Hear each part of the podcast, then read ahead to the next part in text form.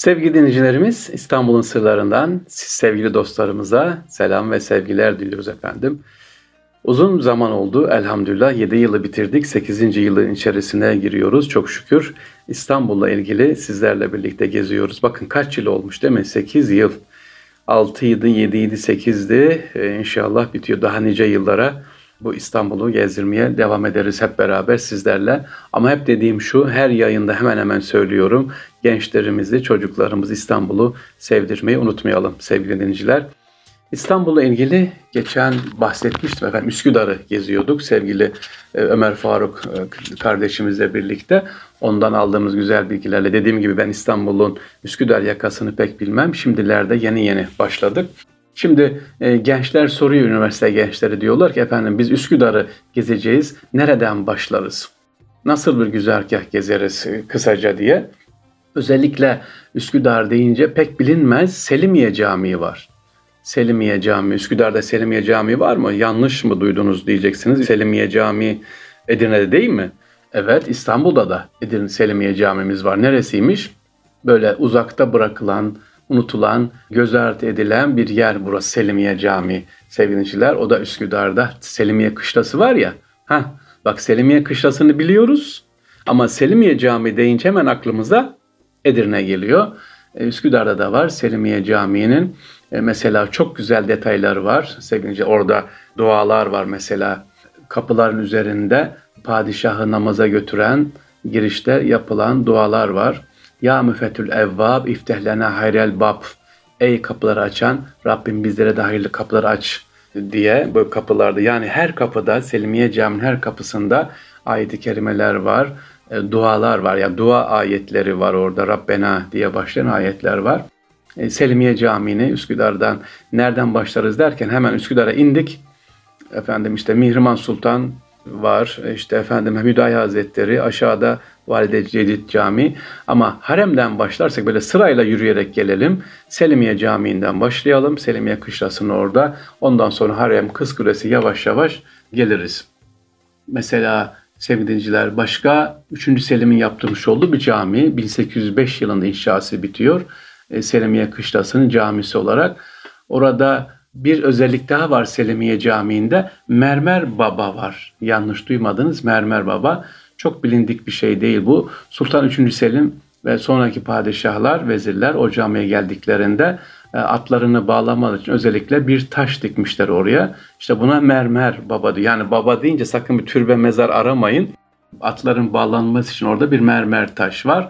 O başka bir camide yok. Sadece burada Selimiye Camii'nde var bu özellik. Farklı bir estetik. Yine haziresi var sevgiliciler e, Selimiye Camii'nin. Oradaki hazirede de e, birçok Osmanlı döneminde devlet adamları var, sanatçılar var.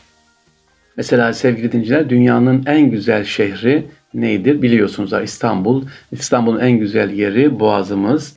Boğaz'ın en güzel yeri Beylerbeyi ve Beylerbeyi'nin en güzel yeri ve yalısı da Hasip Paşa yalısı. Bunu da bugün dile getirelim. Hasip Paşa'nın mezarı da bu Selimiye Camii'nin haziresinde büyükçe bir mezar. Bu da görülebilir. Zaten hemen girdiğinizde fark edersiniz. İbrahim Hakkı Konyalı kütüphanesi var. Caminin iki tane hünkâr kası var. Burada da özel bir cami burası. İbrahim Hakkı Konyalı da Allah rahmet etsin çok büyük bir şahsiyet. Üsküdar tarihiyle ilgili çok çalışmalar yapmış. İbrahim Hakkı Konyalı Kütüphanesi olarak da açılmış. Onu da orada ne yapabiliriz? Görüşebiliriz inşallah. Sevgiliciler başka Üsküdar'da neler görebiliriz? Hemen mesela İstanbul'da görebileceğim, Üsküdar'da görebileceğimiz Zenci Musa var. Özbekler tekkesin haziresinde. Kimdi bu Zenci Musa? Onlardan bahsedelim. Zenci Musa özellikle Osmanlı döneminde Enver Paşa ile birlikte bulunmuş Kuşçubaşı Eşref Enver Paşa ve Zenci Musa birlikte çok büyük hizmetler yapmışlar. Özellikle Orta Asya'da e, büyük hizmetleri olmuş diyelim bu Zenci Musa'nın. E, yanın defnedildiğinde birkaç başça sadece eşyası varmış. Onun yeri nerede? Özbekler tekkesinde. Daha önce anlatmıştık. Yani İngilizler o kadar para teklif ediyor Zenci Musa'ya ama reddediyor e, sevgiliciler. Mesela bu anlatılabilir. Yine Kuzguncuk var. Üsküdar'ı gezer Kuzguncuk semti var. Üsküdar'ın bir diğer değeri Burasının özelliği Musevi'den haç merkezi burası öyle biliniyor sayıyor Yahudilerin haç merkezi. Osmanlı zamanında Avrupa'da yaşayan Yahudiler olsun dünyanın başka yerinde yaşayan Yahudiler olsun e, defnedilmeyi kendilerine çok büyük anlam atletikleri yer Kuzguncu Kudüs'e gidemedikleri için oraya ulaşamadıkları için Kudüs'e en yakın nokta Kuzguncuk olduğu için buraya yerleşiyorlarmış efendim. Böyle burada üç tane de sinagogları var ve hala açık. Evet başka bir daha özelliği var. Mesela Sultan Abdülaziz camiler var, kiliseler var e, sevgiliciler. E, şöyle bir hikaye var. Burayla ilgili Ömer Faruk kardeşimden duydum. E, ben bilmiyordum. Sergis Balyan var. Hani İstanbul'da Hırkay Şerif Camii işte Beylerbeyi Sarayı yaptıran şey mimarından. Sultan Abdülaziz e, Serkis Balyan inşaata böyle şantiyeyi diyelim çok geç kalıyormuş. Neden geç kalıyorsun deyince efendim bağlar başında oturuyorum ben. Orada kilisedeyim işte ibadetlerim hep öyle geliyorum. Geç kalıyorum demiş. Yani yol uzun olduğu için diye. Abdülaziz de kendi parasından verip oraya bir kilise inşa etmiş. Serkis Balyan Kuzguncuk'ta o kilise inşa ettiriyor. Normalde Ermenilerin yaşadığı yer daha yukarıda ama sahilde değil.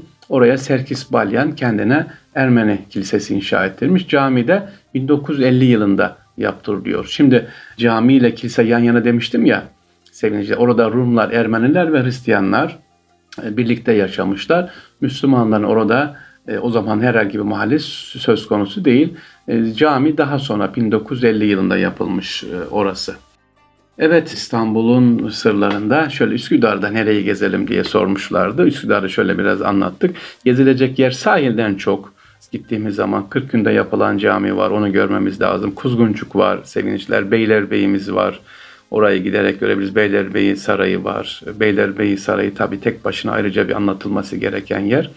Ama benim istediğim şöyle vapurdan indiğiniz zaman sevgiliciler sağlı sollu yukarıya doğru çıktığınız zaman Ahmediye Camii var orada Ahmediye Camii'ne doğru. Tekkeler beni çok sevindiriyor karşı. Yani bir huzur yeri Üsküdar'ı huzur yeri yapan neresi derseniz tekkeleri. Sadece Hüdayi Hazretleri değil orada yukarıda sağlı sollu bildiğim kadar yani gezdiğim kendimin gezdiğim şöyle baktım 7 tane tekke var. Zeynep Kamil'e çıkana kadar bir eğitim merkeziymiş Üsküdar sevgili dinleyiciler. Onun için diyorum ya adım adım geziliyor ama ne yapıyor daha bitiremedik orayı. Evet programımızın sonuna geliyoruz. Yine bir sorumuz var sevgili dinleyiciler. Geçen programda bahsetmişim. Bir dinleyicimiz tekrar soruyor. Diyor ki Beyazıt Meydanı'na uçak indiğini söylemiştiniz. Anlatır mısınız? Beyazıt Meydanı'na hem uçak indi hem de Beyazıt Meydanı bombalandı. Sevgili onu anlatalım.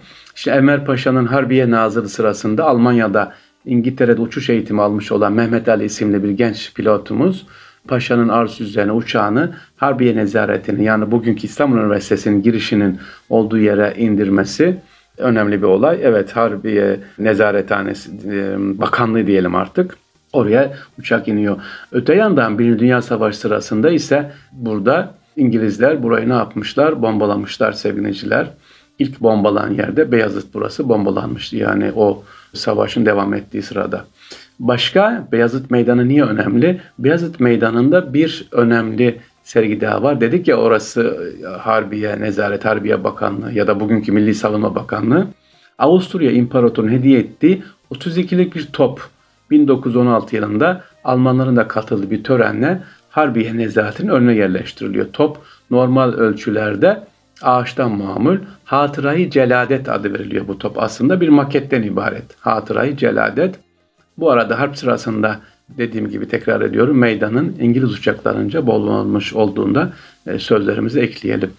E, Beyazıt Meydanı demişken hep üzüldüğüm bir şey var sevgiliciler. Beyazıt Meydanı'nda bir vahim olay da var. Nedir o da? Boğazlayan e, eski kaymakamı Kemal Bey'in idamı da burada. Özellikle mütareke döneminde yani Mondros mütarekesinden sonra bu özellikle tehcir olayla ilgili olarak haksız yere idam edildi. Allah rahmet etsin. Bunu da burada anmış olalım. Allah rahmet etsin. Boğazlayan Kaymakamı Kemal Bey. İstanbul'un sırlarında sevgiliciler, Üsküdar ve bilmediklerimizi, diğer bilgileri öğrendik inşallah. Tekrar buluşmak üzere. Allah'a emanet olunuz. Kolay gelsin.